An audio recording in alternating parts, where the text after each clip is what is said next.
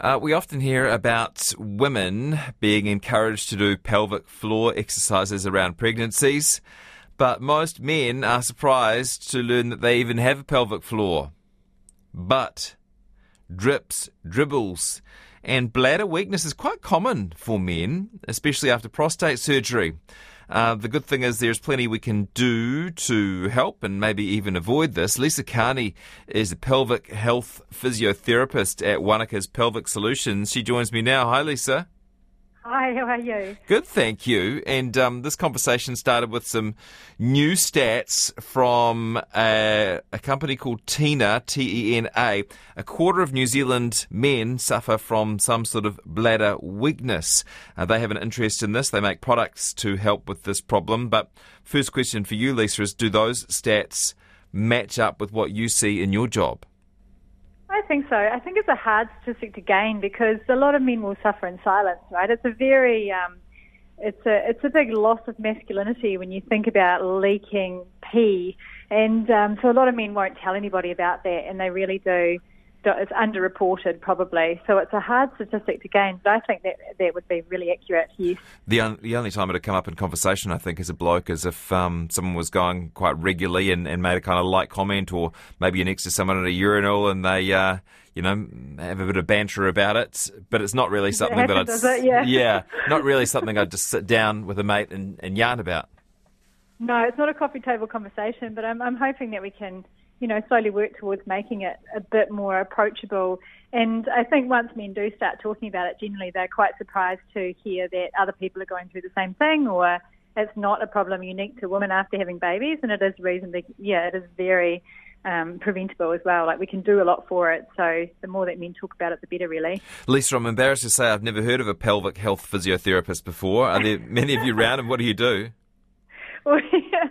Well, it's uh, we work with women and men, but I think, and particularly in men, it is there's a perception that pelvic health physios are, uh, we do is teach pelvic floor exercises, but that would be very, very boring. so we deal a lot with, with blokes with um, continence issues, like post post surgery um, problems with um, erectile function with blokes, um, and also pain. A lot of pelvic pain. Um, a lot of men do have pain through the pelvic region as well. So and, and I generally think if, if, if men knew a little bit more about their pelvic floor or knew how much it was um, good for, like how what it did, what its role was in pleasure as well as sports performance, they would probably take a little bit more interest in what the pelvic floor did. So yeah, I can't even yeah. picture a pelvic floor. Pelvic floor, yeah. Well, it's the bit. It's for for a for it's the bit, basically the bit between your legs, right. down there. Yeah. So, and it's a it's a fabulous part of part of anatomy. It's it's got so many purposes. Um, it, it, it's generally fairly automatic. It'll come on when it needs to, when you're squatting and um, jumping around or lifting, things like that. It's fairly automatic. Um, but as we age or as as men get older as well, it has a big role to play it has a big role to play in erectile function, but and that but that tends to deteriorate sort of 40 plus, you know. So it's uh, it's pretty important to keep it healthy and keep it strong and keep it from not being too tight as well. So that's generally what we see a lot of is either the muscles, pelvic floor muscles, are too tight or they're too weak. Um, and drips and dribbles and problems with um, performance can be due to both. So we've got to try and figure out what it is and teach gentlemen how to either make it work better and, and get it stronger, or teach it how to relax better. How does it get too How does it get too tight, Lisa? Uh, the pelvic floor is a really big barometer for stress. Like if you um, if you have tight tight shoulders or you're tight, quite stressed and not breathing very well, you get tight shoulders. Pelvic floor um, is a barometer for that too. Like a lot of it holds a lot of stress. Um, if people are stressed, they can get a lot of tension through the pelvic floor as well. So, um, but yeah, like a lot of it, it, it can be related to stress, related to a lot of sitting, a lot of poor posture, or like underdeveloped different kinds of muscles. And um, hip pain, back pain can have a big implication on how pelvic floor can be functioning as well. Is it possible that you're keeping it? Is it possible that you're keeping it tense without your sort of knowledge? You know, like how you sometimes find your uh, hand in a fist or whatever because you're feeling a bit stressed or uptight. Yeah, definitely. I see that all the time. Mm. Absolutely. Look, you're a pro already. yeah. Okay, and then and then I, I, am a bit of an expert on this because I've got four children, so I have overheard conversations about this. Tell me about the um, tell me about the weakened pelvic floor. Weakened pelvic floor, it can that can definitely lead to drips and dribbles or problems with um, your performance in the bedroom. So staying um, staying uh, staying alive for longer, so to speak. Um, so if it's a bit weaker, or we've got these long hold muscles, the endurance muscles, as well as the quick flick muscles, the fast twitch and slow twitch fibers in, in there. Um, weakness can definitely be improved with strengthening. Um, but we have to make sure that you definitely are weak. So before you start down that strengthening journey. But most of the time, like you know, getting those muscles be able to turn on and turn off again is um, is a really good thing for a bloke to know how to do. Can you give us a bit of a lesson? A lesson, sure. Um, basically, most men will know that they've got a, a back passage sphincter that that will have that will because they're pretty good if they choose to control wind. So you've got your two sphincters, one at the back and one at the front. Um, the back one will be coming on if you're trying to stop a fart from coming out, and the, the front one will come on when you're trying, if you imagine that you're absolutely busting, busting to go for a pee, and you, you can't really, you can't stop you're trying to stop it. So you're trying to sort of tighten up those muscles that you would use that if you were imagining that you were stopping the flow of pee right around the front, you're trying to tighten them up.